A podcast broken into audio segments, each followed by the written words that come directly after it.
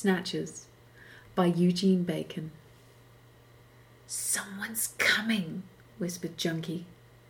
He ducked into a bloomy bush that licked at peeling moccasins thieved from a drunk months ago outside Reefer's. Shush it, said Art. The cold of the device in his hands, nicked from a tourist from Earth. Earthlings, most gullible, holding their maps, unguarding their rucksacks, sticking their devices out of back pockets. The device initially trembled and wailed and flashed messages. Then it ran out of juice. Still, served a purpose. Oh, he felt charged tonight. That Acapulco gold they'd smoked was nowhere near the real thing. Nothing like angel mist, but better than none. Stank like shit. Still, took your places. Just a doll with a kid, whispered Junkie. Shut it, airhead. Art's mind worked on a plan. Stay, he said. Only visiting Earthfolk took strolls this time of night in this part of town, and she was pushing a wheeler. Meters away, security guard Cherie Porter wheeled a pram. Not every day did a single mum win a lottery, let alone one awarding you the trip of a lifetime light years away. Didn't matter this world was awakening from some terrible winter or scourge, Rebuilding was everywhere construction sites, half baked cityscapes rising from the ashes. No matter the surround, the galactic getaway was remarkable. If someone blindfolded you and brought you here, you'd never tell the difference. Folk looked human and spoke human.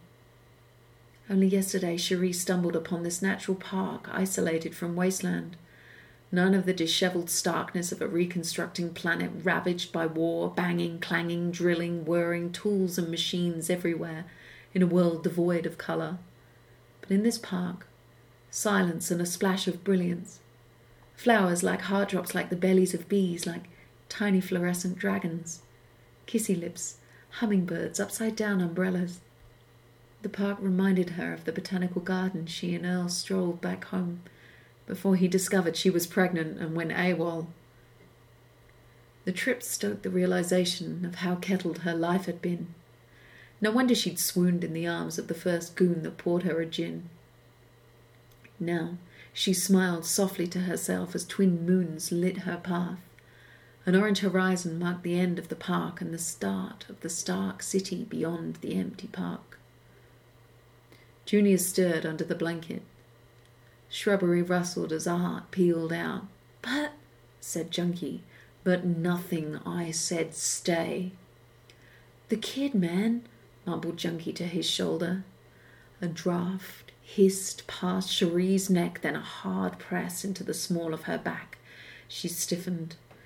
Squeal and you're dead, a voice said from behind. Turn, real, slow. Now she faced him, an unshaven teen with dreadlocks, a pockmarked face, a chin as grey as emery, yellowed eyes burning like coal. He pointed to what resembled a gun inside sleeves.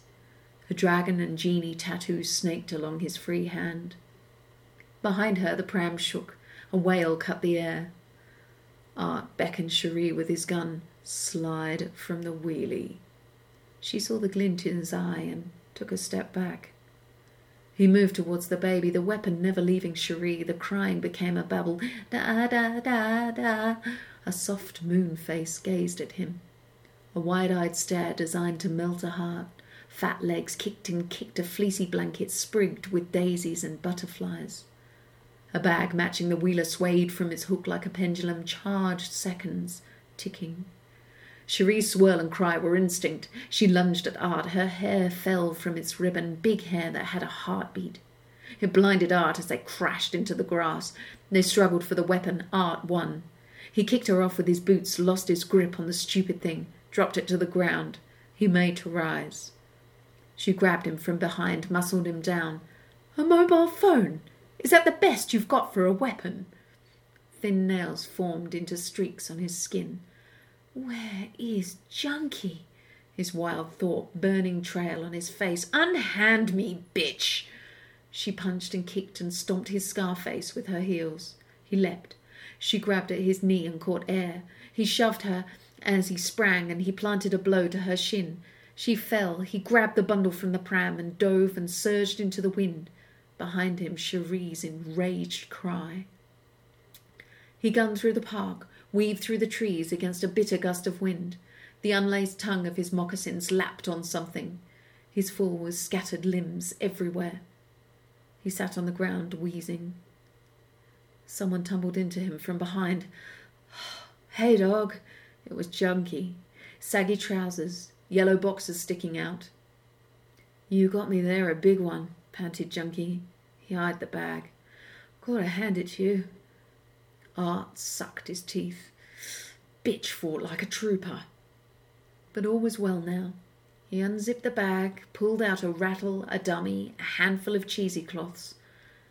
When were you, punk? Junkie shrugged. Art's fingers closed around the stuffed paper. He withdrew a brown envelope, grinned. You owe me the moon for this. You ripper. Junkie hunched beside him. Go on. Better be some boom. Yeah, mate, no more angel dust, hey, said Art. Junkie's breath brushed warm on Art's shoulder. You done good, mate. You done good. Cherie leaned into the pram, fondled Junior's tiny moon face, and he cooed. Jokes on them, Buster. Wait till they find they nicked a soiled nappy, she said. Somewhere in the distance a dog howled. Art and Junkie slid under a melancholy tree, denuded of leaves, under the gaze of an owl.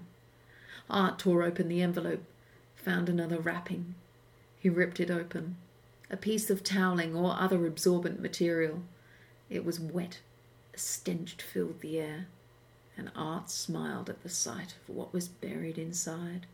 Junkie took one glance and a load of creamy baby poo and grinned. Human baby shit. Made the best El Diablo. Sold steep on the black market.